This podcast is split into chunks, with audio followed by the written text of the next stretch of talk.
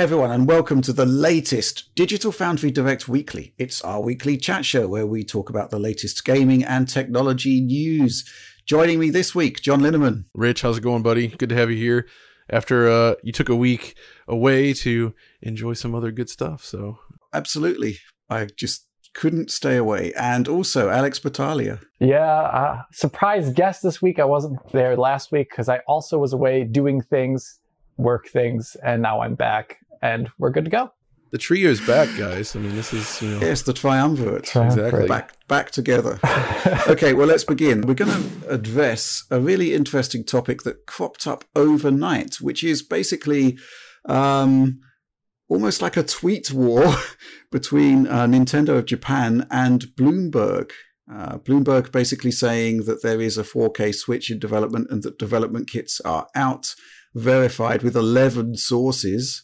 And um, remarkably, Nintendo of Japan just put out a series, or well, a couple of tweets, I think, basically saying that it's inaccurate and that there isn't a 4K Switch. John, what do you make of all of this? Well, first of all, I think a lot of people see a denial like that from Nintendo and think, oh, it's not true. But, you know, you have to look very carefully at the language they use and the way they refer to the Switch. They, they don't use a product name. And the fact is, is like, they need to they need to appease shareholders and their business partners first and foremost. They're launching new hardware. They're going to have to be cautious about this, right? So I don't think that that means anything as far as a denial is concerned. And if it was really truly false, I do think a site like Bloomberg would remove their article, uh, but they have not. Right? It's still there. Uh, and you know we've we've talked about rumors and stuff earlier this year, and you were always adamant that the Switch releasing this year would not be an enhanced model outside of maybe a different screen or screen controller. You were exactly right. Uh, but there are plenty of other rumors out there, and I think it's pretty clear that there is going to be something in the works. It's just a matter of when we'll see it and in what form, right?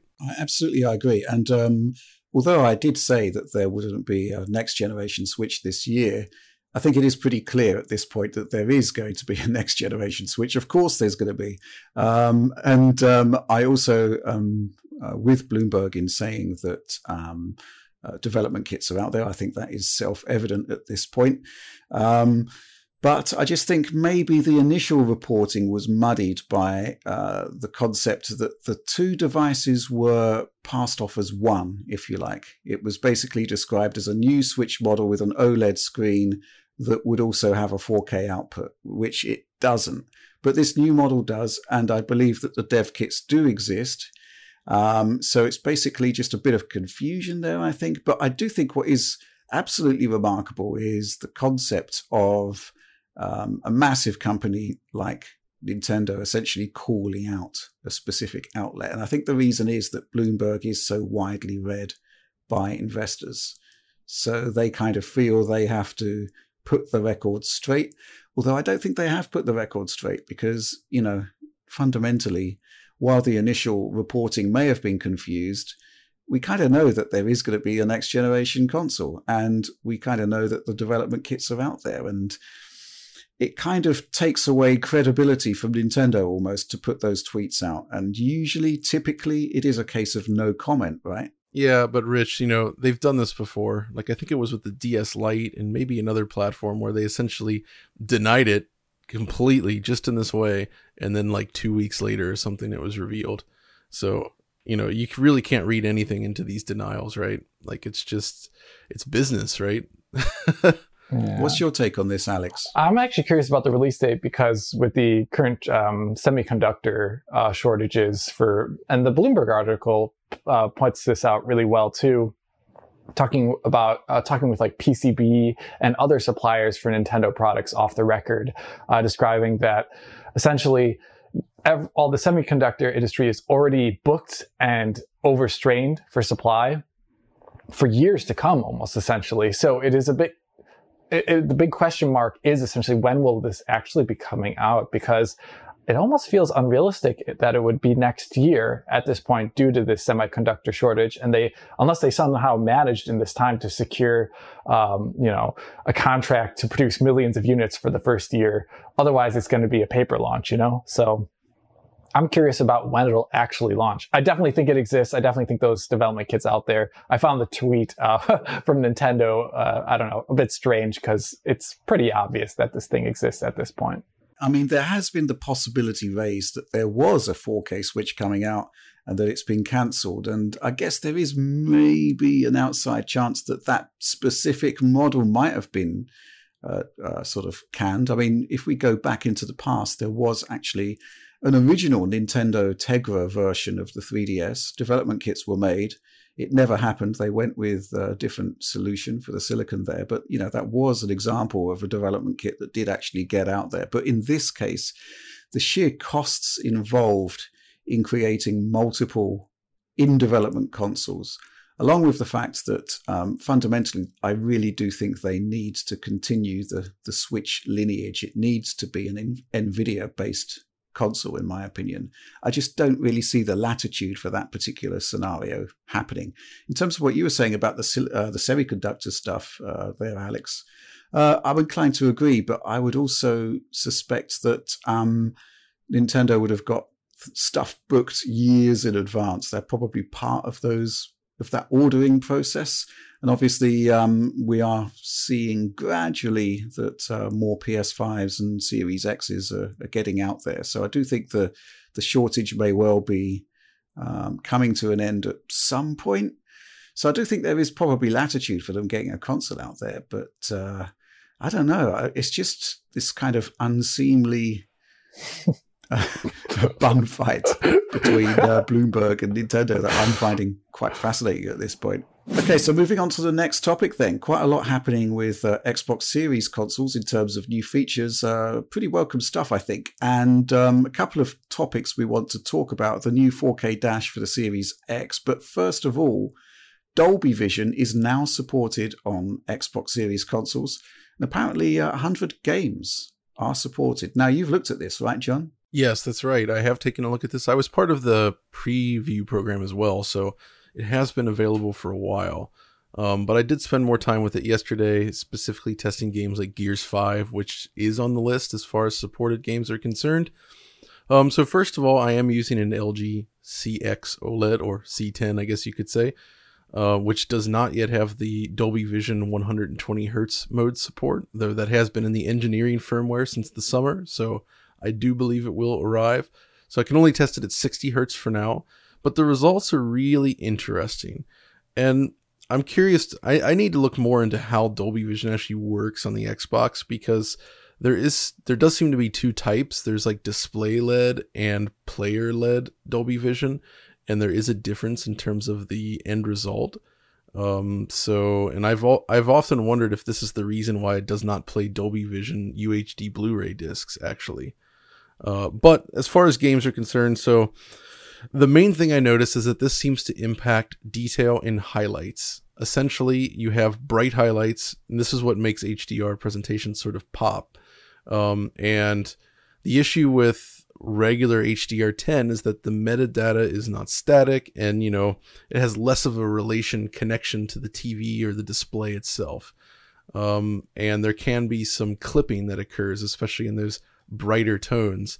And obviously, traditionally, you would want to calibrate the game or your console and the TV to sort of rein that in, so to speak. Like, for instance, uh, you know, a game you can sort of set the maximum luminance for HDR, and if you set it too high, you end up basically clipping, right? So you kind of want to match your display.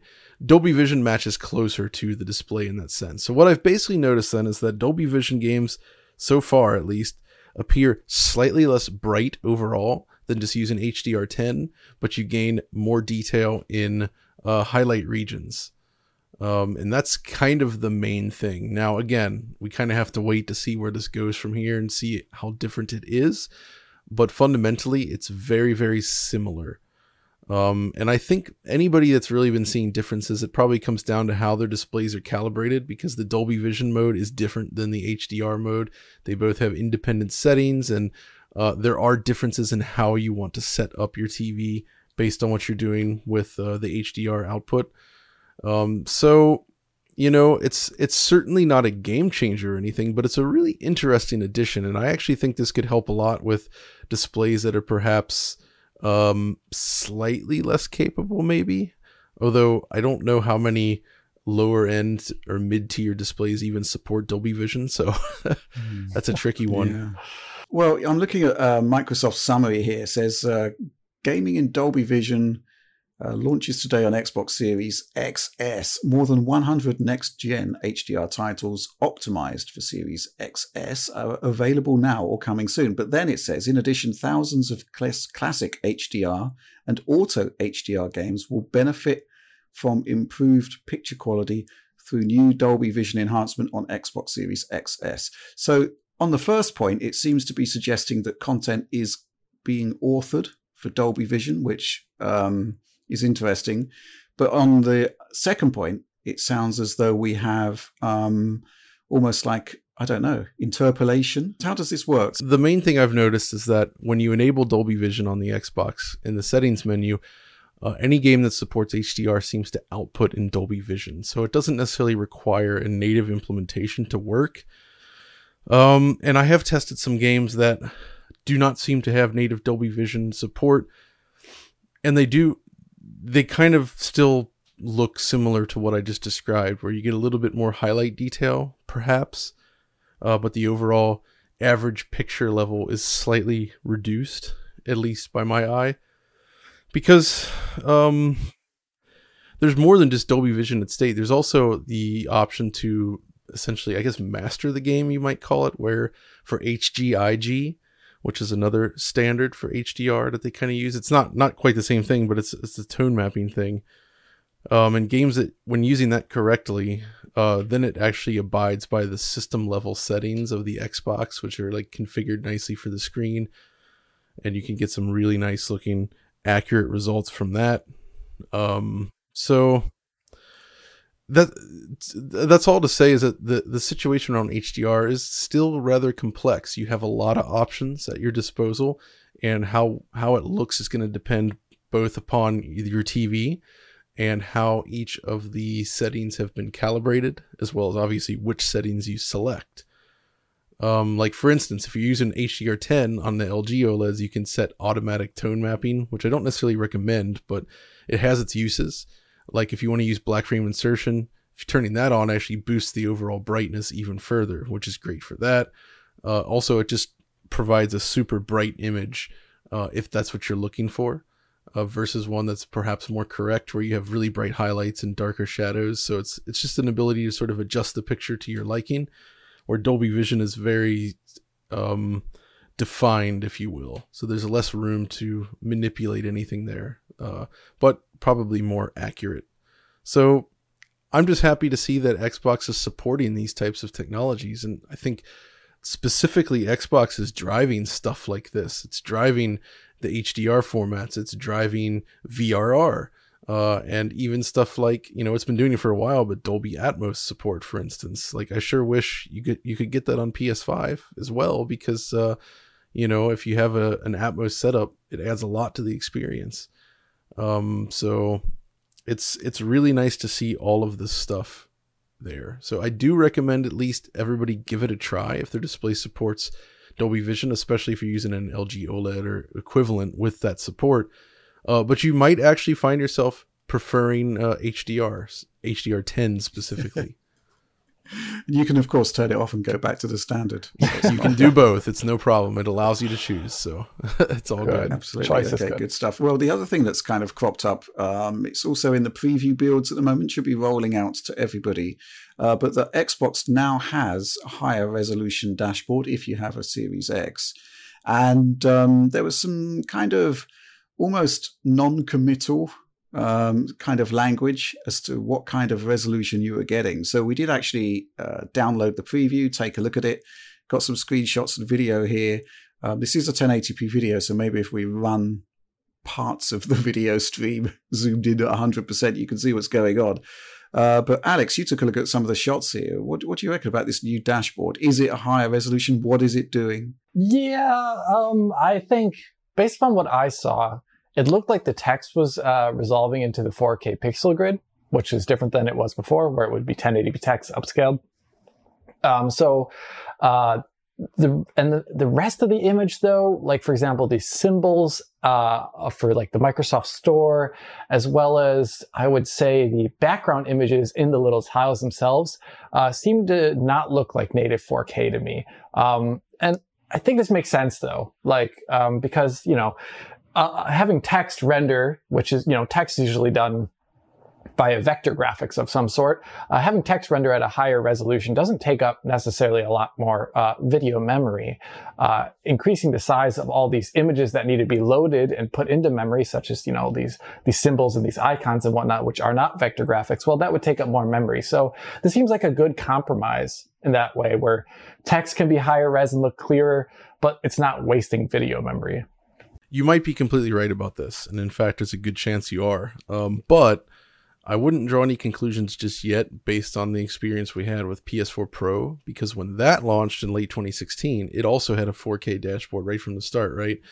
But uh, game developers actually had to update the artwork for the different images, right? So initially, all of the images, just like you see on the Microsoft side, were still 1080p, so they were blurry, low res.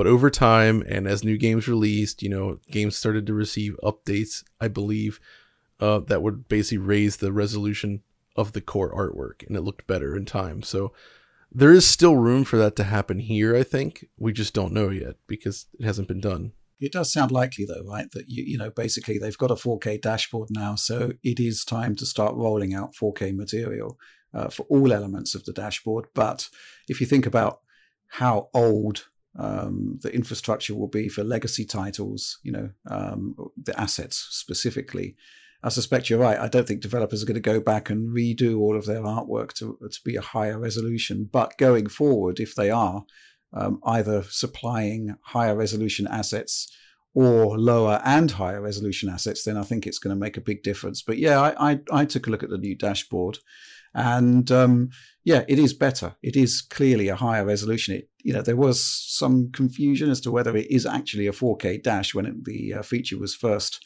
announced. But you know, the fundamentals are there, right? You know, it does seem to be a 4K dash. It's just that all of the assets aren't fully conformed to the new standard yet. But fingers crossed over time it, it will be resolved. But it's definitely a step in the right direction uh, because it always felt a bit odd. Um, starting with Xbox One X, that you had this 4K console, but you know you didn't get um, a 4K experience when you booted the machine and when you interacted with the system. It didn't kind of seem right. And then I remember, John, when we were in um, uh, at Microsoft last year and Series X still had the 1080p dash, and we were kind of, mm, okay. And you know, the, the um, explanation given at the time was that they wanted to give more memory to titles, which I think is perfectly valid. Uh, but it looks as though they've done this without reducing the system um, software overhead uh, on the console, which is just awesome. But I guess, you know, just wait and see. But certainly in the short term, I think there's a big improvement to it. So, um, yeah, good stuff, Microsoft. Okay, let's move on to the next topic. And this is actually really interesting, uh, especially since Digital Foundry's uh, parent company runs events. Um, basically, the Tokyo Game Show is uh, now happening, and you can visit in virtual reality. And apparently it's really really good. And uh, john's going to tell us all about this. Yeah so this was really interesting. Uh, it's it's super neat to see. The this the idea here is that you know obviously with the pandemic you know trade shows haven't been happening so much. They've been attempting to move everything online. And to be honest um, it hasn't always worked out that well right? Like browsing around a website just doesn't have that same impact. Uh, so i was really interested to see what they were attempting here at tgs and actually they have a full application you can download. They also have it available for Oculus Quest platforms, but you basically pop on the headset and you're dropped into this like weird like circular floating fortress thing over the ocean. Uh, and you're given full reign to explore around and check out all the different booths for the companies. So it doesn't mimic the actual like Messe, right? It's more they, they go further with it. So, for instance, you go into the Capcom booth and it's all like this giant tree fortress, and you can walk around up the stairs and cross bridges, and there's huge like monster hunter creatures like everywhere. But then there's like floating trailers, like just you can reach up and grab like a display down and like play the trailers and all that. And there's like images and, and things to collect in there and find. And so you're basically going through all these different areas and sort of experiencing the vision of whatever it is each publisher wanted to include, including stuff like there's a VR game in there, which uh, takes place in a in a high school, so you know you kind of can guess what it's about. But uh, they actually oh, like no. they included the full classroom set from the game with one of the characters in there as well, so you can like walk into the set of what's going to be in the game. You know, but just kind of look around and uh, that's really interesting to see. So That's it's just awesome. they also had like museums pieces, like they had all over the place. They had like posters from all the old TGSs that you could find and like zoom in and look at them closely. They had like uh, Famitsu magazines. They had a whole section for Famitsu and they had stuff there and like old magazine issues you could look at.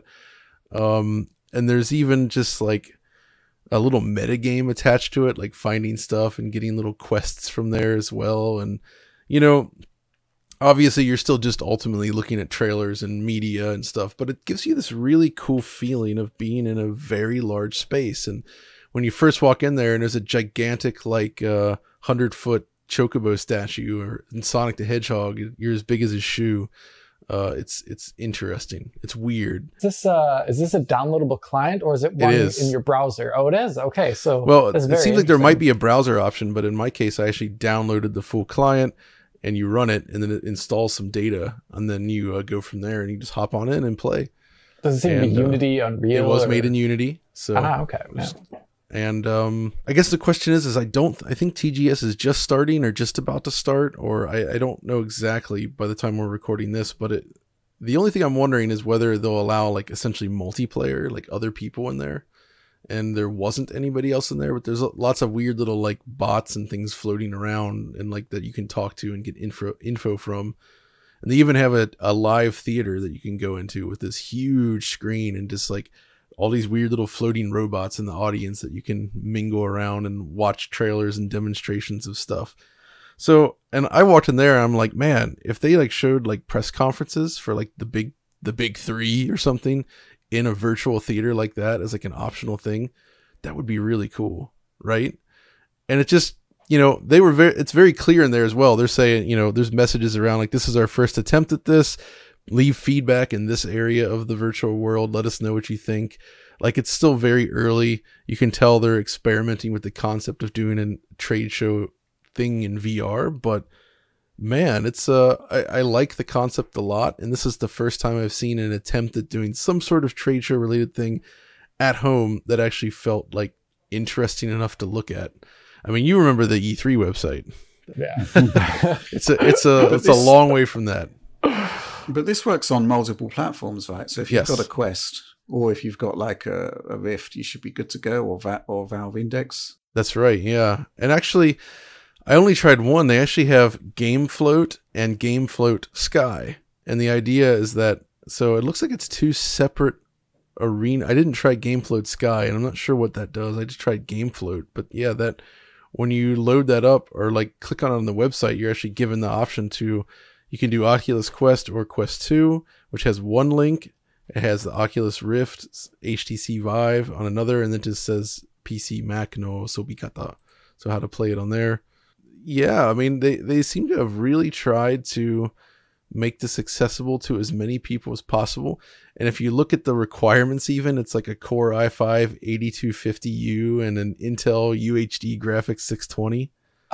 Okay. So it's like very on everything. Yeah. I mean, it has to run on the Quest, right? So it's pretty Yeah, low yeah. spec, but it's cool. It's effective, and it's just a taste. And somehow this this feels like you know the vision of old Japan or something, where it's like the future is now kind of feeling, you know. So you know, not necessarily a game changer yet, but the potential for something really awesome is here. And I do recommend anyone that has a VR headset just go walk around and enjoy because it's it's kind of fun to see. Yeah, we're in a weird situation with shows, right? Because um, on the one hand, the pandemic has shown just how digital everything already is, right? I mean, E3 basically is a digital event and has been for years, but it did have that physical component where we could go and actually play games and report about them, get hands on, uh, speak to game makers, executives, and whatnot. So that had value.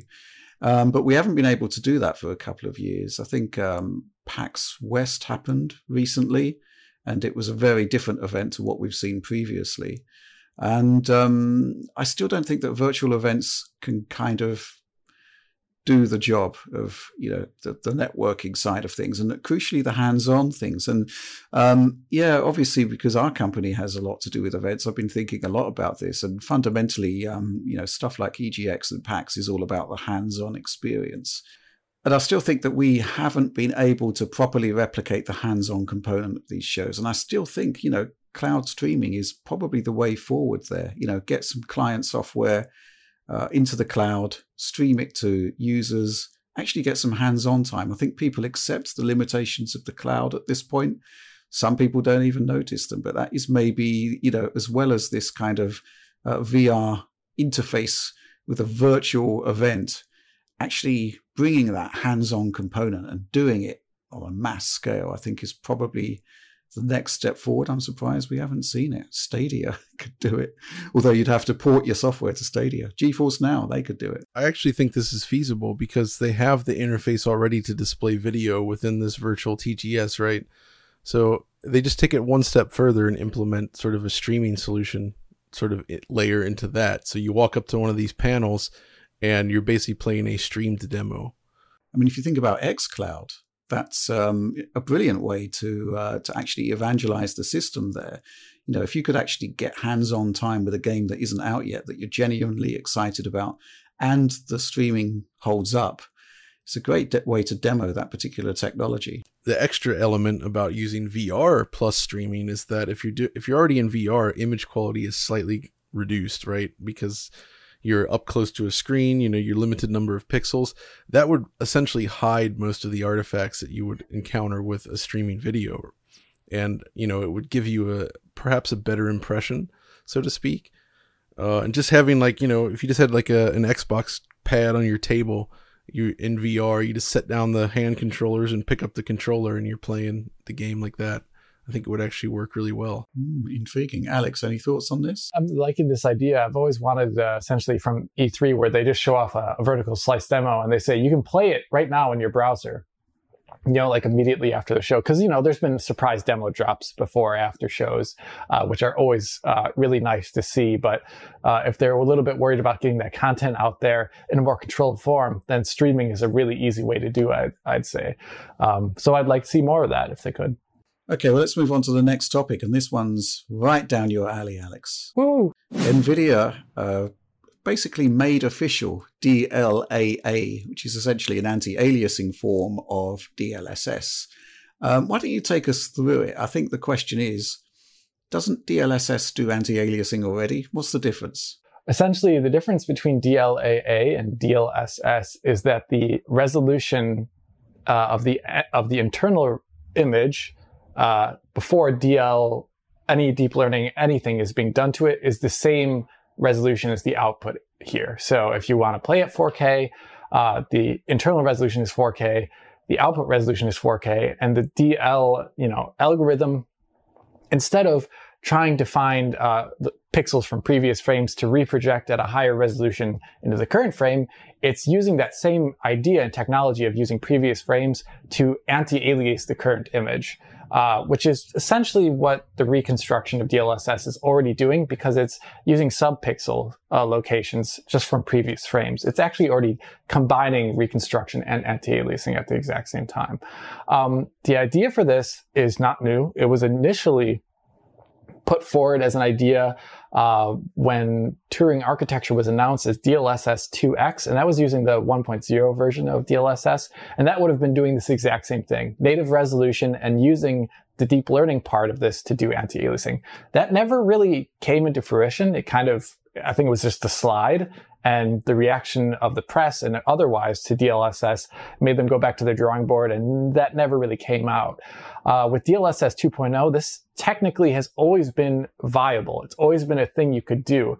And you could, you know, in some titles using Unreal Engine 4, I've tried it before in the past uh, with um, Ghostrunner uh, uh, using Unreal Engine Unlocker back in the day with its demo version. So whatever version of Unreal Engine that was at that time and whatever DLSS integration that was at the time, uh, you could force it to actually be native res internally because they had a hidden mode back then. And you could tell very easily it was native res internally because the, the performance uh, was definitely native res with ray tracing. Um, uh, back then, it looked really, really good, and uh, it, DLSS is, uh, or this deep learning anti-aliasing is already a form of temporal anti-aliasing, which all games use nowadays. But since it is having a machine controlling these past this past history of pixels uh, instead of humans uh, trying to you know tune it by scene uh, and then having that information essentially apply to the whole game. The machine's constantly learning and doing this in real time, so it can do it a lot better. And that means usually, in general, this does not apply to all cases, of course, but I've noticed, especially in comparison to something like in Control, there's like less ghosting on just like small wavering objects, less ghosting on transparencies by far. Um, and uh, subpixel information can be done quite a bit better because it's just better at integrating things uh, than a hand tuned algorithm is. And that's from what I've seen so far. This was added into the Elder Scrolls Online. Uh, from what I've seen so far, uh, the sharpness is actually, in some instances, slightly less than TAA, but it is less um, how do you say less aliased? It is uh, it is less uh, so when the picture moves it has a lot less you know fizzle and fuzzle and all these different things. Uh, so it is doing essentially the job of anti-aliasing much better uh, in that aspect. Um, but dlss is a work in progress algorithm. They recently just uh, posted about on twitter. They kind of opened up their research so that they're going to be posting uh, work in progress versions of DLSS, DLLs you can download and grab for yourself as a gamer or as a developer and try them out. That'll have different image characteristics and pro- uh, properties, which is cool. So at right now, DLAA first integration, I've seen only uh, videos and screenshots of this done by other um, websites and other uh, reviewers. So I haven't touched it myself yet, but based upon what I've seen already in Ghostrunner before, it's great. I hope to see this in the future added to more games uh, as a part of DLSS. It'll be called, I hope it's called something like pristine quality or something like that. Because this I allows ultra quality was the, the term that was being mooted. That yeah, that was the proposed name or whatever. Uh, but can, can I make a different proposition here? I say call it Battaglia quality. yeah, whatever. Then you know you're that. getting the best. you're getting the best. Um, and I would like that because right now in the currently released DLSS games, um, you know, eventually at some point in time, we're going to be able to run these games at like native, you know, resolutions and things like that. Uh, and I still want what DLSS does for edge quality in comparison to normal TAA, actually. Uh, so this is a future proofing thing. And I want that. And I hope those in the audience uh, can push NVIDIA to make it so that all DLSS releases also include DLAA because this is really interesting, right, Alex? Because um, I'm not sure people are fully aware of the cost of DLSS, and basically the cost is flat, but the flatness depends on the resolution. Yeah, right? and the GPU, of so, course, too. Uh, yeah, and the GPU, of course. So you know, I think you mentioned the other day that we're reaching the point now where you know 4K um, DLSS on a 3090 doesn't actually have that much cost because it's just got so much tensor power within there. And that's only going to increase over time, right? There's an interesting case too where it could technically DLSS over time could become less expensive than TAAU algorithms at the same at the same resolution. I think this already happens. People have tested it out in Unreal Engine 5 even. I think the Unreal Engine 5 upscaler is technically more expensive on certain GPUs than DLSS. Okay, well let's move on to our uh, DF content discussion section. Some interesting topics have, have emerged and um, I think one of the more interesting but also disappointing ones was um, the ActRaiser Renaissance uh, kind of reimagining that was released recently, where uh, it's kind of weird that a game that runs at 60 frames per second is only updating its camera at 50 frames per second, which is producing entirely um, sort of. Well, how can I say it? It's just shouldn't be there, but judder, it is there. Um, John, you've been looking into this. You've got some interesting findings to share. Yeah, that's right. So this has this plagues ActRaiser. It plagues that recent Alex Kidd remake and several other 2D platform-based Unity games that I've played before, and it always drove me nuts. Uh, so I actually started talking with um, a friend of the show, Dean Rands, who has done some Unity work as well, and we kind of think we have what's going on here essentially. So he put together this little demo thing, which we can show here and uh, the idea essentially is that, well, by default, the fixed time step value set by Unity is a value of 0.02, which just happens to perfectly align with um, 50 hertz or 50 frames per second, right? So anything that uses this fixed update call or this this value is impacted by this. Uh, what we think is happening actually is that for these 2D games, especially, they're essentially using a rigid body 2D element, which is one of the options you can do for a 2D game, and then essentially attaching the camera directly to that object.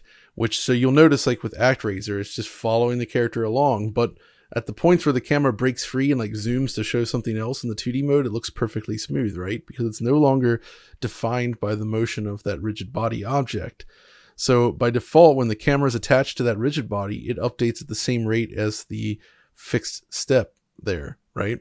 So what seems to be the fix here, at least for this kind of thing, is that if you change that fixed time step value from uh, 0.02 over to like say 0.016666667 or something like that, right? Uh, then it updates at 60 frames per second. Now, it's still a fixed update, so I would still argue that attaching your camera in this way isn't necessarily optimal in this era of you know multi refresh rate monitors and such. But either way the game's clearly targeting 60 fps by doing this it essentially allows the character to or the screen to scroll at a smooth 60 fps on a 60 hertz dis- display. Uh, so by doing either the default value looks like this with the judder then if you switch it over to uh, this other value here, then it updates at a perfectly smooth 60 frames per second. And I do feel that this behavior of this default value perfectly matches up the exact issue, the exact issue that we're seeing in ActRaiser and Alex Kidd and other similar games. At least the behavior is exactly the same.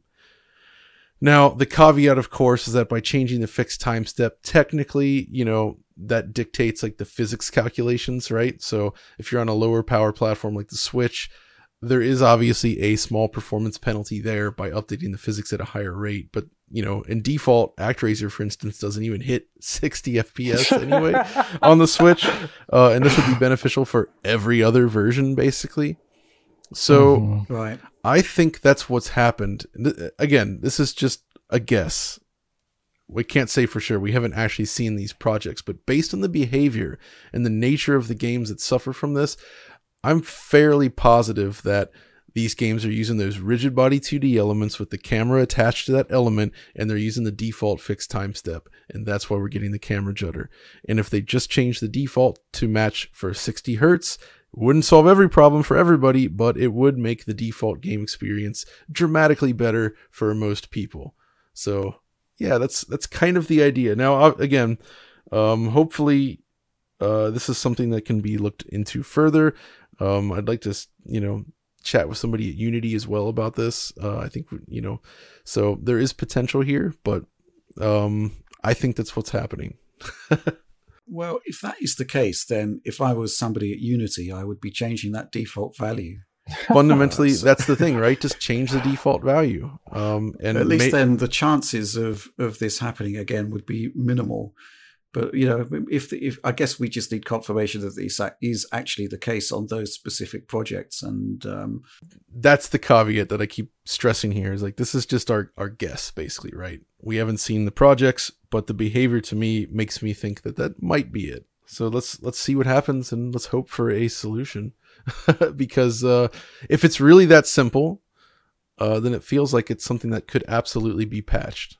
Thinking about this uh, issue, the Unity issue here, and the ActRaiser issue, we're seeing this more and more in games. Actually, recently we saw it recently in Deathloop as well too with the camera with mouse, where it still happens at non 60 FPS frame rates. By the way, as of the latest patch where it like pauses or hyper accelerates the screen because whatever is going on with the mouse calculations and the screen movements, uh, it's not lining up with 60, much like ActRaiser is here, and makes the game look stutterier than it actually is. The frame rate is perfect. And recently, I just talked with Rich about this, but it's also happening in Halo Infinite, uh, in the in the um, uh, yeah. Well, I think it's actually happening on all uh, consoles, actually. I think Rich looked through his footage and saw it in his 120 FPS footage as well on Xbox Series X. So there it's slightly different, but you know, it, it's really important that animation rate lines up with refresh rate for at least things really close to the screen. Further into the distance, it's less important, and games have been doing that for ages, you know, reducing the update rate on things in the distance. But if something's right in front of your screen, like the main character, the camera, it needs to be lined up with the refresh rate, always. Yeah. Mm-hmm. Absolutely. Absolutely. Okay, let's move on to our next topic. And um, this, we haven't published it yet, but I suspect it's going to prove quite controversial. It's the Medium on PlayStation 5. Now, it launched with no ray tracing support, so we didn't look at it because um, I guess an issue we have with content is that it sits on the internet forever. And um, if it just means waiting a week to produce the verdict uh, for a game that is more fully finished, we should probably do that. Um, but fundamentally, the game was patched does have ray tracing now on PlayStation 5, but the presentation is very, very different in some respects compared to the existing Series X implementation. And it's kind of curious, to say the least, why the developer made those changes. And it opens up a series of topics for debate. So why don't you clue us in, Alex? Yeah, so basically, they updated the game to include ray tracing, but it and that ray tracing that they included now in Medium and the version that you can play right now is ray traced reflections. But if you compare back to back with the Xbox Series X version or just the PC version using similar settings to the Xbox Series X, um, you can see really quickly that they've also, for this version of the medium, which they brought out on PlayStation 5, changed other things around. Uh, they've kind of reorganized the rendering load, as I'm going to call it. They uh, took out ray tracing and occlusion and are using SSAO. That seems like a downgrade, right? Um, they've reduced the resolution of reflections. That seems like a downgrade. And there's a couple other things too that they seem to have stripped out or changed. Uh, and the end result is a product on PlayStation 5 where it is actually now on average, I would say running better and um, has a higher average output resolution. And with the game's usage of temporal anti-aliasing upsampling, it looks a lot more 4K-like and doesn't fizzle as often, like when the camera moves and such, um, which is great. The, the, but this brings up this issue, this kind of question that we could probably bring into the room here, and we could ask the audience as well too. Are what do, would you rather prefer? Because now we have two different versions of the game. One that's lower res with more rendering features and less stable, or one that has less rendering features and um, has more stable frame rate on average and also higher res. I don't know. How do you guys see this uh, for console games? I think that's actually a very difficult question, and it's something that's going to vary from game to game and style to style, right?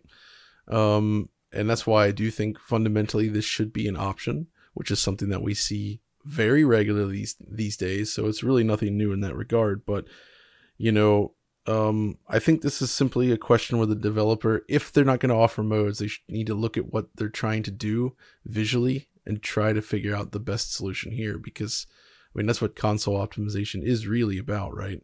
So you have limited resources. You have to use those resources to produce the best looking image, uh, given the circumstances.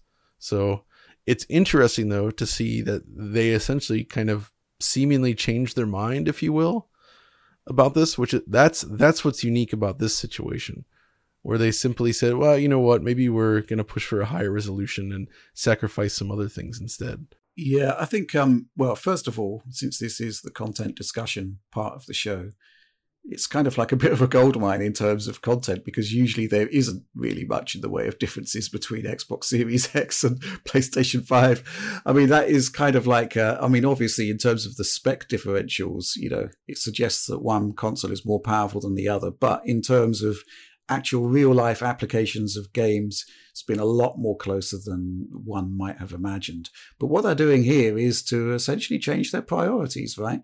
They've um, definitely pared back precision of certain effects, but on the flip side, you are getting an increase in resolution. And I agree with you, Alex. When you're using Unreal Engine 4's temporal upscaler, uh, and you reach a certain resolution threshold, you talk about 1620p and 1728p, uh, then you are actually getting something that looks really good on a 4K screen. And that's some, somewhere where the Series X version didn't quite hit the target. Now, I think the question here, first of all, let us stress that doesn't seem to be about system capabilities as far as we know, right? It seems to be about a genuine uh, refresh of how the game is presented. And as you say in the content, Alex, in a lot of scenarios, uh, it's very difficult to tell the difference. But I think um, I agree with you that the ambient occlusion on PS5 is uh, not quite as as robust as you'd as you'd hope. But um, we come back to what you were talking about, John, which is essentially um, that this more quality driven approach that we see on Series X is still there on Series X. Um, I fully believe that they could quite easily roll out the changes that are in the PlayStation 5 version to Series X and offer it as a resolution mode. You could have a resolution mode and a quality mode. And uh, in that case, it kind of you know restores parity if if both versions have both modes, right? So I, I think that's probably the way forward. Um, I, I kind of think that we would probably end up using the the, the resolution mode because it does seem to provide a more consistent overall win, right? Yeah, I'd say for a game like this, on average, I, I, just felt like the the Xbox Series X version playing it again now, and this version is slightly different than the one John played, by the way. So um, I felt like it was just switching resolution too often in a way that was a little bit more visible, unlike on PlayStation Five, where it just felt like a much more consistent experience. And uh, and the performance difference, even though there's this once again this frame pacing issue there on the PlayStation Five version, unfortunately, I felt like it still wasn't having those as many issues like when you load up um, a new camera angle and it would drop the frame rate really rapidly, uh, which is, you know, obviously that makes sense if you're running two forms of uh, ray tracing on a console and targeting uh, like multiple viewports and all these things like this game does. So, uh, yeah, I just want uh, another mode added to both versions of the game at this point, actually. So, another piece of uh, content that we put up last week, and came out the blue really, but it really is quite fascinating, is that we do actually have our first example of a native 8K 60 frames per second game on the new wave of consoles. It's The Touryst by uh, Shin'en Multimedia, and um, image quality is just as you'd expect from 8K absolutely pristine. Now, one thing to bear in mind here is that um, uh, for whatever reason, although 8K is written on the box on the PlayStation 5, it doesn't support 8K screens. Not many people have an 8K screen. Uh, I think there's two debates to have here, which is basically uh, can and should the consoles be targeting 8K if it is within the uh, the bounds of the project, and um, I guess you know, what do you think of the Touryst? I guess uh, you did the content, John. What do you think? Yeah, so I think um, 8K is the kind of thing that is firmly in the the area of say 1080p 60 on the PS3, if you will, uh, where it's it's something that is nice to see. And I think if a developer has a very specific visual target and they have the performance overhead for it, then sure, why not? And this they could do this on Xbox, PS5, whatever uh, and that's completely fine. We've already seen Xbox games doing the 6K, including the Xbox version of the Touryst, but also Ori and the Will of the Wisps. Um, so, but I really think it's important that 8K should not be something that games are specifically aiming for. I really don't think it's necessary in most cases, where, especially with the image reconstruction techniques we have, and already the difficulty of just hitting native 4K and more demanding uh, rendering applications as is. So it's you know it, it's really just a neat to see thing, and it's very uh, to me, it almost feels very demo scene, if you will. Like this feels like the kind of thing that that the German demo scene would have been doing back in the day. Is like, yeah, we must push this to the next level, kind of thing. Uh, we need more pixels, uh, just because. Like, no shipping game needs to do it, but they've done it here, and that's just cool. So I, it's neat to see. It's cool that it's actually possible at all, given how demanding 8K is, right? Um, and it just shows that you know these these guys at Shin'en are just technical wizards, I guess you could say. Like they still roll all their own technology in house and do all kinds of crazy stuff, and that just makes their games look different. You know what I mean? Like they have a unique look to them. I mean, especially in this one where they went for the magic of voxel style uh, meshes, and uh, it's neat. But um, beyond that, of course, you know, as I said in the video, what if you've had a chance to play it, you know, or not, I, I do recommend giving it a look because this game is just really, really cool. It's just an absolute joy to play. There's not really much else like it. It's almost hard to explain what it even is. It's just this mysterious ex- exploration platform adventure game uh, with a really cool vibe and a cool visual look. And yeah, if you haven't played it yet and you want to play it uh, and you have a PlayStation console, give it a shot because beyond the 8K PS5 version, they do well. That version also has a 4K 120 mode if you want, but then it's also available on PS4 and PS4 Pro. Not the 4K 120 mode. No, no, no, no, no, definitely not. In fact, uh, the the the PlayStation 4 Professional kind of hangs around the 1440 to 1512p range most of the time. So, oh, yo, yo, yeah, yeah, it's uh, at 60 by the way. But the, the key here, though, right. is that every single version from the original Switch release up to this it just runs flawlessly. There's no hiccups. There's no loading really. It's just everything is instantaneous. As I mentioned in the video, I love the fact that you click on the game on the dashboard, it literally dips to black for like less than a second. And then it just, the first time you play the game, it literally just fires up right on the first island. And you're just playing the game. Like there's not even like publisher logos. There's not even a main menu. It's just, you you click the button and like less than a second later, you're playing the game. Yeah, I mean, I do have an 8K screen. I've had it for about nine months, so I do have some insight into uh, what 8K is all about. And uh, first of all, I would prefer to play the Touryst at 4K 120, even if there was a native 8K mode, um, simply because the win the win you get from that extra fluidity trumps uh, the the extra pixel count. Um, having played 8K games on PC on this 8K display, um, it you you don't seem to get a win in terms of uh, you know enhanced detail, but you just seem to get really good anti-aliasing. Ironically, which is what you get with the Touryst in its 4K mode with anti-aliasing enabled which kind of makes sense, right? but um, the other thing which uh, stood out to me um, is that in a sort of typical living room scenario, you need a big screen. Uh, already, I think that there's a strong case for being at 65 inches um, for a 4K screen in a living room environment versus 55. Um, it might not sound like much, but it, the, the, experience is definitely a lot better.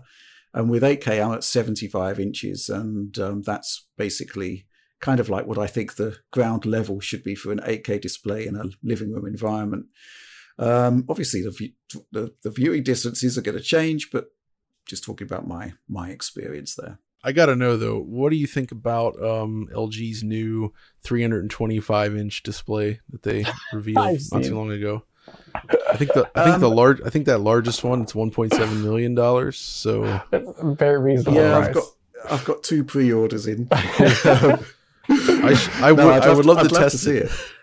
I would love to see it. I'd love to test it, and but it wouldn't fit in my living room. That's true. I think fundamentally, unless I moved into sort of this huge environment. The one that's actually more interesting to me was the uh, the ultra wide one. They have a 32 by 9 one that's also gigantic. So it's basically like having two enormous 16 by 9 screens next to each other. That's nice, actually. They call it the ultra stretch. The ultra stretch. Oh, jeez. I just think on a general level, people aren't driven towards 8K because there's no content really that really sort of um, that sells it. And traditionally, of course, it's gaming that has driven higher resolution displays, right? You know, Xbox 360, PS3 sort of took us into the 720p era.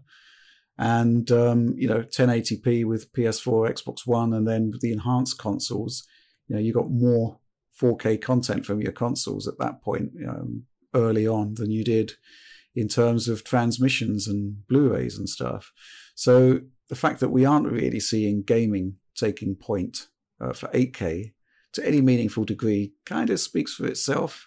Um, I am going to be curious though, because um, obviously when we are talking about the next generation of GPUs, I think even at the moment you can get some quite nice results if you can run DLSS at 4K uh, with performance mode. If you ran that at 8K, uh, upscaling from 4K, I think you'll get some nice results there.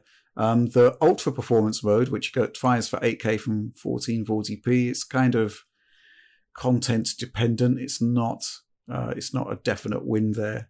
But I'm kind of curious if we will just reach the horsepower threshold required in a generation or two to actually make 8K fully viable on new games. Um, but I just don't see it taking off at the moment for the reasons stated. 4K still kind of seems overkill, but that's just what I think. Okay, so let's move on. It's time for one of our favorite parts of the show, which is where we field questions from uh, our supporters on the Digital Foundry supporter program.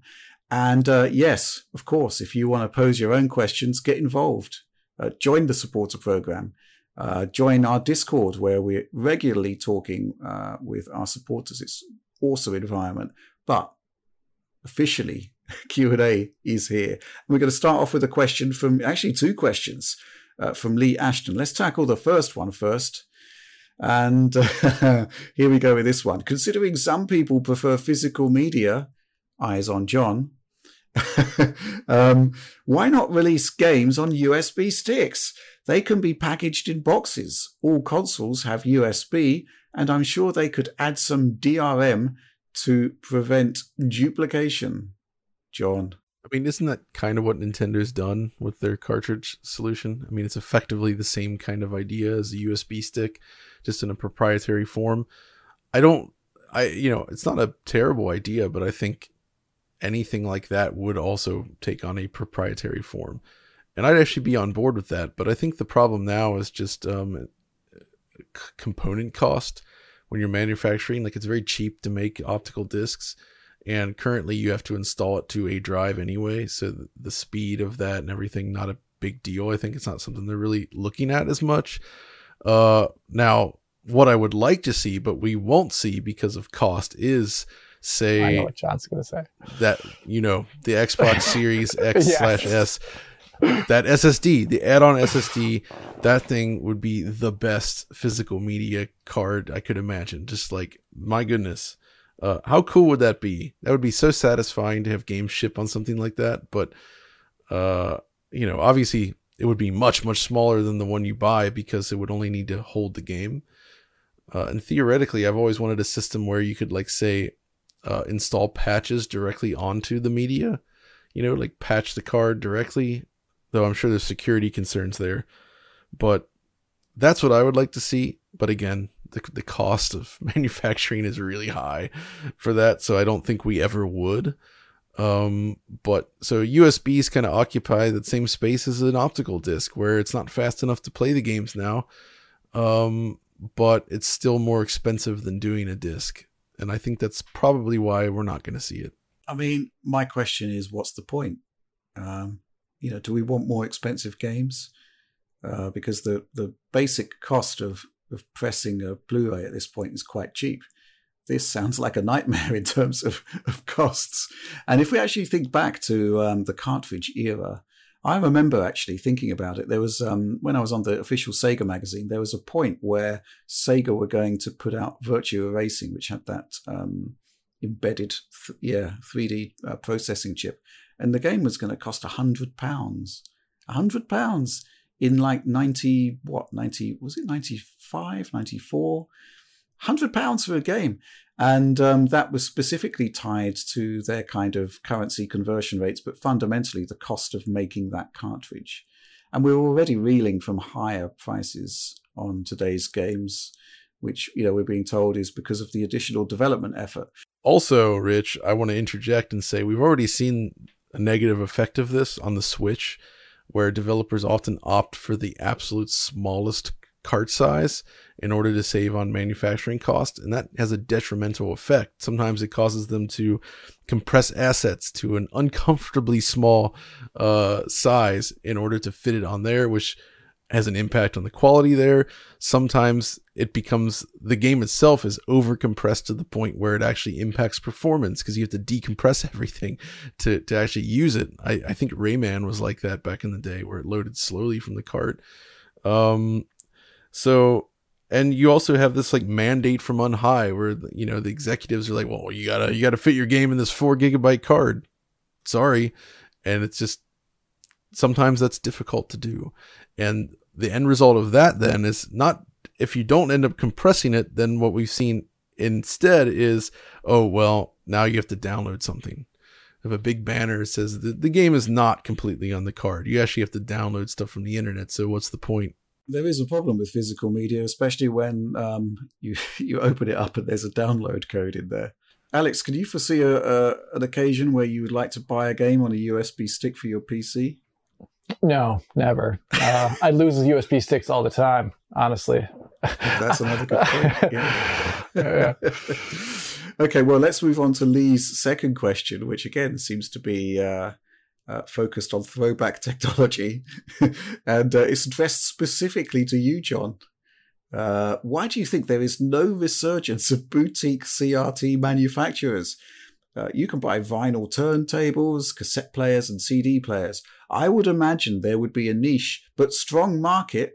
I don't think I disagree with that for high quality modern CRTs. The tech would surely be better nowadays. Uh, I think fundamentally this doesn't work for two reasons. First of all, the manufacturing process it's very very difficult in terms of one you need a special line constructed to support this. That's big money, right? You can't just do this small time as far as I can see. Uh, the actual knowledge for building a cathode ray tube is also kind of gone by the wayside and I just don't think that there's interest from anyone to invest money in building a factory, training people, getting all those very specific processes in place again to make it. Uh, and there might still be someone in China, I think, that makes them. I'm not 100% sure, but it's it's very rare now. Those those factories basically do not exist anymore. And that's much much more expensive to do than like a vinyl turntable, right? It's it's a completely different world. But beyond that, there's also the environmental concerns. I mean, I love CRTs, but the nature of building CRTs and what they represent, it's it's not exactly good for the planet. It's not green enough to actually work in today's climate. So I don't think that's a viable solution on that front either. Where I would like to see things change though is I want to see more research in being put poured into understanding and duplicating what it is that CRTs do well right? We've already seen the motion side. It's being addressed and its progress is being made with things like black frame insertion and ultra low motion blur and those technologies. It's not 100% there, but it's getting there. It's pretty good. But then there's things like uh, the, you could say, variable resolution support. I mean, technically, a CRT has sort of a either a shadow mask or a slot mask or something that sort of defines the maximum res. But due to the electron beam scanning a phosphor screen nature of a CRT, you can display lower resolutions without really degrading the quality. It eliminates that need for scaling, which means, you know, this is something I've wanted for a long time. There's all this effort being poured into like DLSS and all these other techniques and machine learning. And fundamentally, why are they doing it? It's to make up for a limitation of fixed pixel displays, in my opinion. It's because of that. It's because when you're not at the same resolution as a fixed pixel display, you have to scale it up, and scale introduces blur. So they're finding ways to try to get it up there to match the pixel grid as best as they can using all these techniques to make it look good.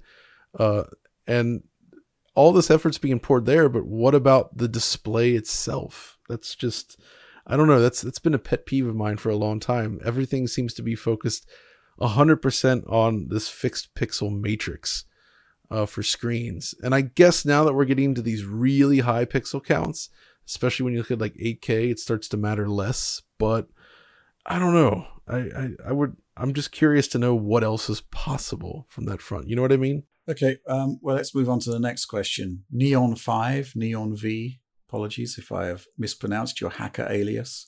Uh, it seems that it seems like the mo- the modern sorry, let me start again. It seems like the random read I/O requirements for current games like Ratchet and Clank is not that big, under 190,000 for the Western Digital SN750 SE, whereas the internal SSD in PS5 in theory should be able to do over 1 million 4K IOPS. So my question is, what do you see as potential use cases for future games to utilize that many random read IOPS?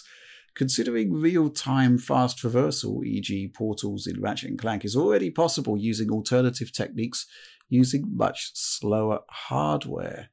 Uh, so I guess this kind of stems from all of the research that's been done with very slow SSDs or relatively slow SSDs, I should say, on the PlayStation 5, where Ratchet and Clank, uh, which is uh, considered to be one of the most storage-heavy games, is still running just fine. There are ways and means uh, which our supporters have been looking at to actually reduce SSD bandwidth still further, and uh, the game still seems playable. Um, but what do you? I mean, I guess the fundamental thing, Alex, is that we've been talking about bandwidth on um, uh, these SSDs as kind of like the defining metric of performance, when there's a lot more to an SSD than its sequential read alone. Yeah, I mean, well, th- that's something we learned really quickly back in the day um, when SSDs came first out, and you could just see the Windows experience was uh, very dramatically different because you would click on the Start menu and there would be no loading time. you know, that was you know uh, that would be something that would happen when you'd have an SSD because of this uh, random read write 4K uh, uh, being a lot higher on SSDs and. Um, you know, a, a, reasonable amount higher on NVMe's as well. Um, here, I, I think when we start talking about the the use case for this, there actually hasn't been that much in games so far. Uh, there was good testing back in the day by Gamers Nexus uh, regarding this, uh, examining you can profile an SSD pretty easily to see the size of the uh, of the reads uh, that are going on during a game, and the the random uh, the random small 4K ones were happening mainly during level load actually. So that's when they would come up, but not during the gameplay. Uh, and I think uh, one of the reasons for this is because that is not latency sensitive uh, when you're loading a, a level up. Um, exactly. And so you have to still be worried about this because even the really nice fast SSD on the PS5 is still a good deal of milliseconds away from a real time frame rate. So they can only utilize that to a certain degree. That's why they, they stream over these longer, larger files over a, a larger period of time. And that's good. It's, uh, you know, it's used really well in Ratchet and Clank. Um, but I think when we start talking about utilizing this 1 million 4K IOPS, I think it's less practical for the current way games are designed. And I can't, I honestly can't think of a use case at the top of my head, just theoretically.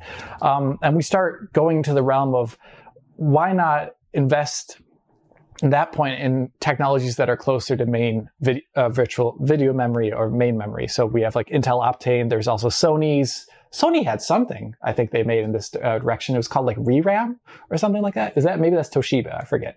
Um, but you know, there's other technologies that are basically smaller uh, uh, containers, um, you know, like 32 or 64 gigabytes, but they're closer to main memory, and so you're not wasting cycles, and they're latency efficient in a way that is more usable uh, than maybe these 1 million uh, 4K IOPS. Um, but that's my answer to this. Uh, I don't know. Do you guys have anything? Well, you know, when I was speaking to Mark Cerny about this, he was describing scenarios where, you know, let's say you've got, you know, 16 milliseconds or 33 milliseconds per frame. You know, he was talking about requesting information at the beginning of the of the frame generation process, and uh, you would have that by the next frame that's going to be generated. So, you know, this is kind of like I think, an example of how these SSDs are being uh, engineered not for the games of the here and now, but to give developers legroom uh, for you know uh, the, the, games to come. Right. I think the bottom line is that you, you know, despite the various uh, videos that have come out, it's highly unlikely that Ratchet and Clank, in the state that it is, you know, in the way it was developed at this point, I don't think it would run on a hard drive uh, you'd have to specifically engineer for the hard drive rather than just taking advantage of the inherent advantages of the uh, of the SSDs. But it's early days for accessing those SSDs and getting the getting the most out of them. I think there's actually some of the confusion because there was that video out recently about suppose you know debunking uh, the SSD requirement, right? And I think I don't think he's saying that Ratchet and Clank itself would run on a on as it is on a hard drive. It's more that the techniques they employ there can be employed uh, in other ways and still function on that kind of hardware. You know, it's it's more about scaling the assets up, right? It's like you have to work with what you have in terms of overall bandwidth. It's like okay, you know, PS2 era game, they can they were able to do stuff like that in real time and they instantly switch between areas, but the size of the assets and how much memory you were filling was so much smaller. It's a completely different thing, right? Okay, let's move on to the next question. This one's for you, Alex, I reckon. From Lee Yarker. He talks a lot about DLSS in his questions. Thanks, Lee. He's got another DLSS question. He loves it. I love it too. Don't we all? Uh, can the AI tech used in DLSS and DLA, DLAA be transferred to other graphical improvements, say textures, global illuminations, uh, or particle effects, etc.? Yes. Um, so, as an example of that, you can just think of anything that has a really complex texture surface where storing that that surface, that representation of the surface becomes stupid. You know, just like there's no really good way to store that. For example, like a fuzzy ball, uh, and it's actually like real 3D fuzz, not just like you know, uh, like 2D textures aligned to a plane all over the thing. Like actually, like the real 3D-ness of that fuzz. Um, there's really no good way to store that uh, in a way that can move around a game world very easily okay, that's what machine learning can do. It can say like, I can approximate the look of that in real time for you. And, you know, NVIDIA has shown this in research already for things like this. Global illumination, there's probably a lot of ways that it could be used uh, for that, but the most recent one uh, that NVIDIA also showed off was essentially instead of having um, real rays shot around the environment, it would use previous rays from previous frames or even some rays generated in the new frame to estimate essentially the other paths that that ray would have taken in that frame if it kept on going. And it does a really, really good job of it. Starts approximating uh, like higher um, uh, rays per pixels you know, like orders of magnitude in terms of quality. That's really good. Um, and for uh, textures, in real time, this one's a hard one. I'm not sure about textures, but offline, it's been done in the past um, where you know, uh, games have used. Uh, I think John even saw it in recently, or at least presumed it was that way in uh, Skyward Sword, right? Uh, you presumed that they might have used it for a couple of the environmental textures there. That was kind of the assumption because the the art lined up so perfectly, but the actual texel size was different between them. Uh, in a way that made it, it had that, that characteristic look of AI upscaled imagery, uh, but it did work really well in that case but that was offline. So uh, in terms of real time, it's hard. I, I can't say for textures in real time. Maybe it's something like paint flex in a texture could be done with machine learning. I'm not sure it's necessary to apply machine learning to that in, in real time when there's so many other applications where it is useful. I think that's about all I can say about that. There's just so much more research coming out about this all the time now. I think it's just going to keep accelerating and we're going to see more novel things over the next two years, probably.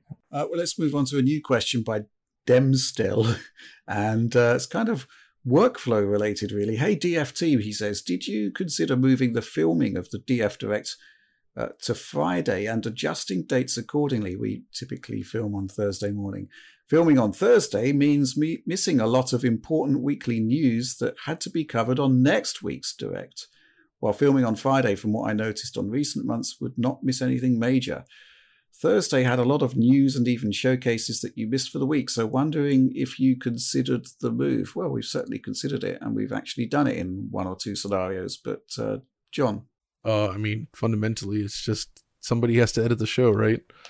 Uh, and that that's somebody's Audi. So um, this is essentially so that you know we don't want to have to make him work every weekend or something on on editing the show, right? Right? Like realistically, that's not it's not a fair thing to do to somebody. I feel. Uh, and it's not exactly easy to get this done just on like the afternoon because by the time we're finished, it's like after lunch, and then you know it's uh, it's not great. And beyond that, it's not just filming it. We also have to each uh, encode our final videos into a smaller format. Then we have to upload it, send him the link. Then he has to download everything and then find all the assets to go with it. Sometimes we have to send those assets. I mean, it wouldn't really start full edit necessarily until like Saturday morning. So that's not good. Uh, yeah. That's kind of the thing. So I guess what we've done in the past is sometimes is essentially patch in uh, extra news bits when appropriate. If something big happens, we just gather again and film another another segment and try to through the magic of editing kind of slam it in there. I mean, that's something that we have done, which is uh, I think last week due to um, scheduling issues and availability, you actually did film on Friday. Other times we have um, basically shot the bulk of it on Thursday and then carefully rearranged our desks on Friday to make it look as though we're filming on Thursday, but we're actually doing a pickup section to, that could be more easily slotted in. Um, but yeah, fundamentally, the reason why we film on Thursday is uh, to do the best that we can to guarantee that uh, Patreon supporters get uh, early access to the direct on Saturday. Um, and that wouldn't really be possible otherwise. Um, that's kind of about it. And uh, let's move on to the next question. Uh, it's from um, somebody who's got possibly the, the best username, Mr. Bespoke. pretty good. I like this guy. I like him already. What's the what's the biggest technical issue or issues you have ever faced when trying to create content for Digital Foundry or DF Retro? Uh, Alex, this might be an interesting one for you. Uh, back in the day, it definitely has to be um, unexplainable uh, uh, tearing uh, on consoles, PlayStation consoles, and being unable to capture it well uh, in your recording. So you do your recording. Back in the day, this is before we had, um, you know, the new tool necessarily, and you'd look at it and it'd be like 60 FPS with tearing or something like that, and it's maybe not catching it all, and you're like, oh no. You know, like this kind of thing. That means for that, this is a technical hurdle where you have to look at, uh, you know, talking back forth with the team, examine the footage itself to see if grain's coming in in some way on like a really fine level. And then you have to keep constantly testing the game in an area where you know it will be, um, tearing. And then you have to make sure it's getting caught. Um, this is really just like really annoying work. There's no joy to be had in any of this, um, and no uh, joy. It is, it is like we don't have this issue as often anymore, thankfully. And uh, for a while now, also thankfully, Xbox games for some reason preferred to have 60 FPS tearing, and PlayStation ones didn't. I think it just recently just happened in Call of Duty Vanguard, actually. Um, so uh, you know, this is another thing where I don't know what it is, but when when just the basic thing you want to do for your game, the recording is not working well, it throws the entire project uh, off. And I've usually had it with the 60 FPS tearing issue. I mean, I don't know where to begin with this one. I guess first of all, if we go all the way back to, I guess 2007, 2008, just the whole concept of visualizing frame rate in a video uh, was a challenge.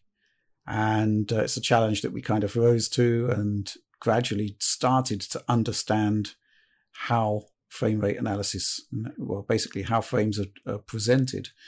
That was basically the foundation work. Now, in theory, it's all really straightforward because, you know, assuming there's a game running with VSync, it is literally a case of seeing how many times the same frame is duplicated and then averaging it out over 60 frames.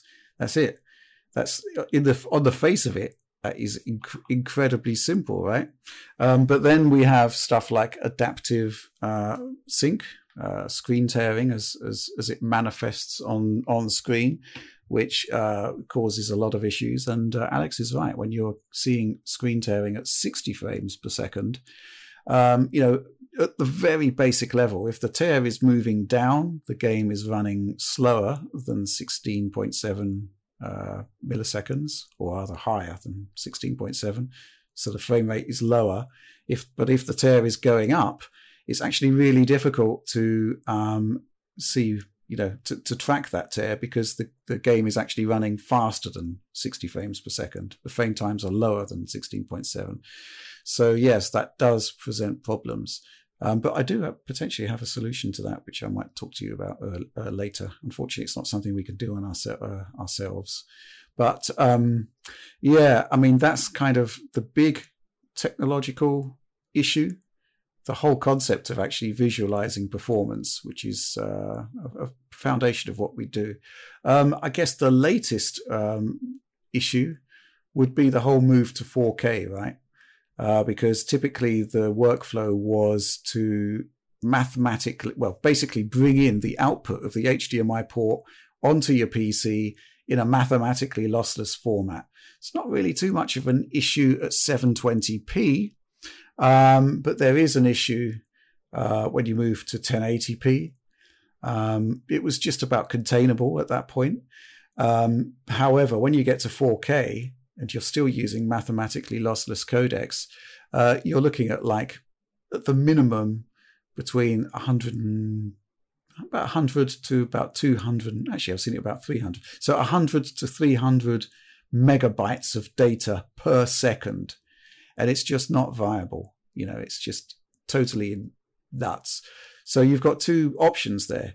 You basically downscale to 1080p and carry on as normal, or you want to retain 4K and um, you use lossy compression. And you know what we did was to basically uh, relocate the frame rate detection process from after recording video to before compressing it, and that was how we overcame that issue there are so many other sort of uh, technological issues we've had to overcome. Um, this question's kind of taken me a bit by surprise, but those are the ones that, that spring to mind.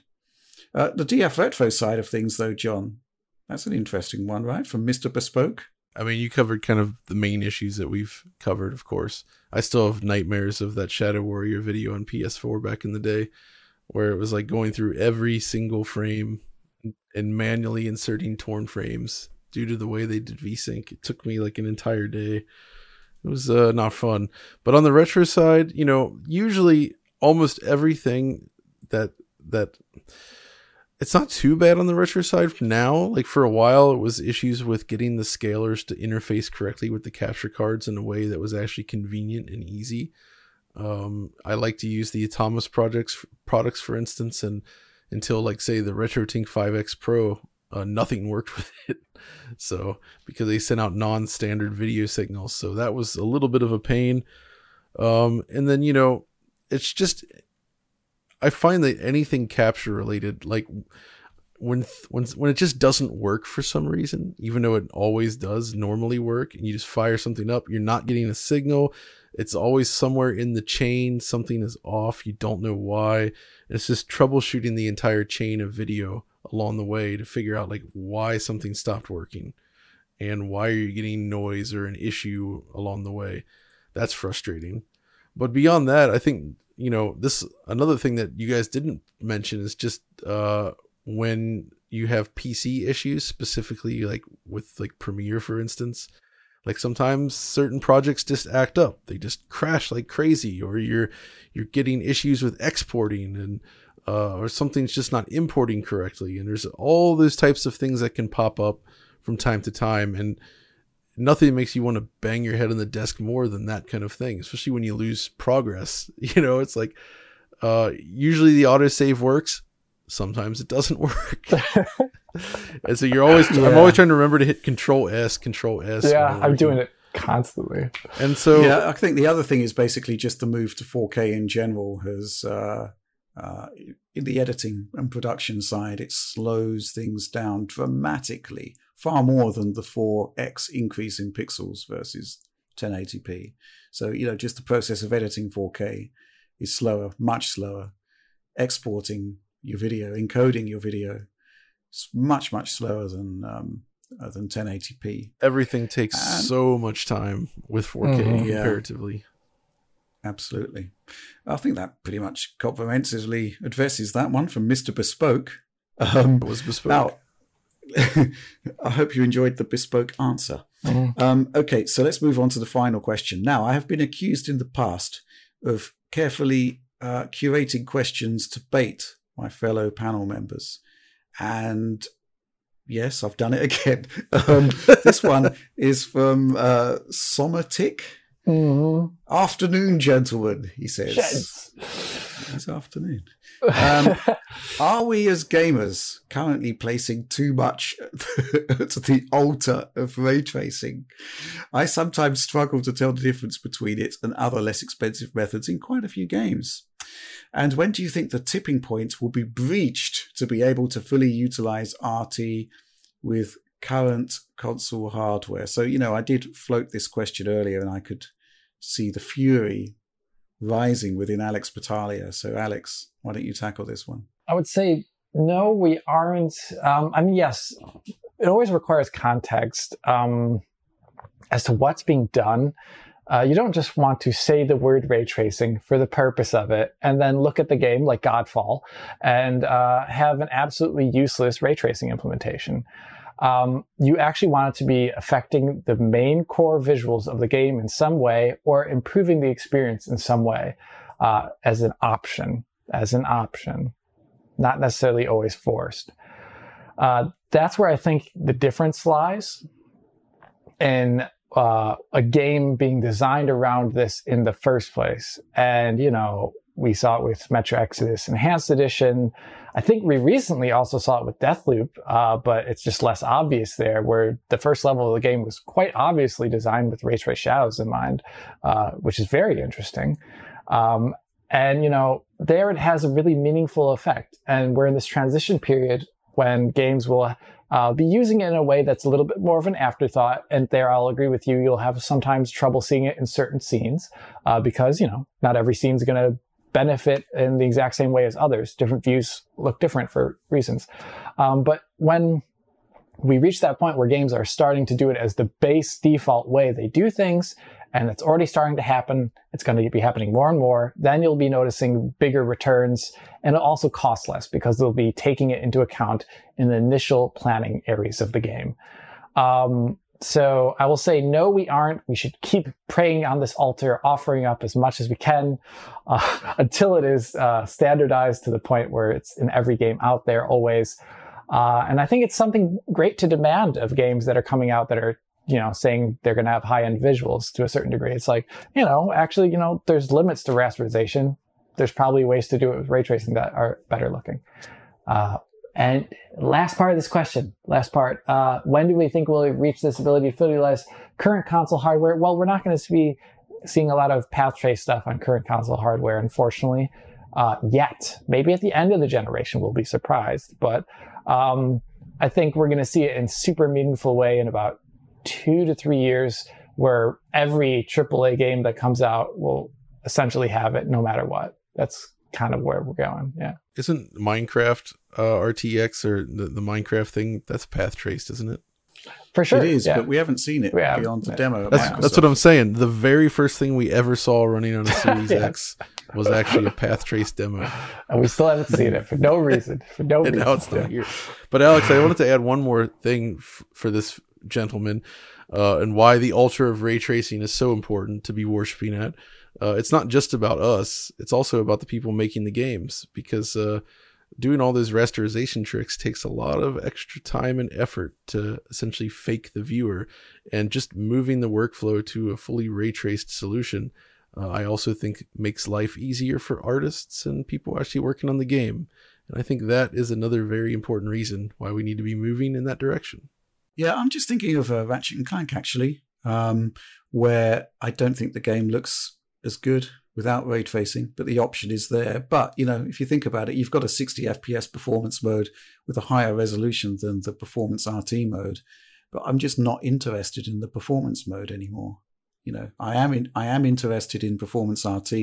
I am interested in the 40 FPS lock uh, fidelity mode on 120 hertz screens uh, it seems to me that developers are doing a really good job, first of all, of integrating ray tracing when they're specifically addressing it as a as a serious design target, and secondly, you know, you, you're getting a really good experience from it, you know, and you're getting something that you aren't getting with pure rasterization. So, yeah, I mean, you know, to go back to the question, I'm just loving this imagery of placing too much the altar of ray tracing. It's kind of like, you know, some kind of uh, demonic ritual we're sort of instigating here. I'm sort of getting vibes of Mola Ram from Indiana Jones. And, yeah, uh, hearts. yeah, um, but yeah, fundamentally, it's about balance, right? And also about what the developers want to get out of the new generation of games. We've already seen it with 4A games where they're saying, right, okay, ray tracing works for us. We think it works for users. We can do it at 60 frames per second. Let's do it. So, um, you know, ultimately, it's going to be the developers that uh, that, that make the choices here, and um, let's just see how uh, ray tracing develops across the generation. I do think uh, one thing that is slightly problematic is Series S. Um, because for whatever reason, whether it's memory, whether it's GPU horsepower, we're seeing titles that don't have ray tracing modes that are available elsewhere. And um, we saw with Metro Exodus that um, they did get ray tracing running on it, um, but it came at the expense of, you know, at its worst, a really big drop to resolution. So, and also that there's also similar things with 120 hertz there, um, where the the Series S is is capable of doing it, but is doing it at a, a much lower resolution than you'd kind of like. But you know, ultimately, you know, it's watch this space. Really, there's already been some amazing stuff, um, so I can't wait to see more. I also worship the altar of ray tracing. It makes colors look much better than in GT7. Well, I don't know about anybody else, but I'm convinced. I'm also convinced. Okay, well, look, let's wrap this up. Uh, really good show. Thanks for joining me on this one. And if you enjoyed the show and you'd like to see it early, join the DF supporter program. Uh, and uh, just generally, um, like, subscribe, share. If you enjoyed the content, ring the bell for instant notifications, notionally instant con- uh, notifications, of course. Said instant. And uh, I did, yeah. You know, what can I say? Um, but yes, beyond that, just thanks for watching and supporting Digital Foundry.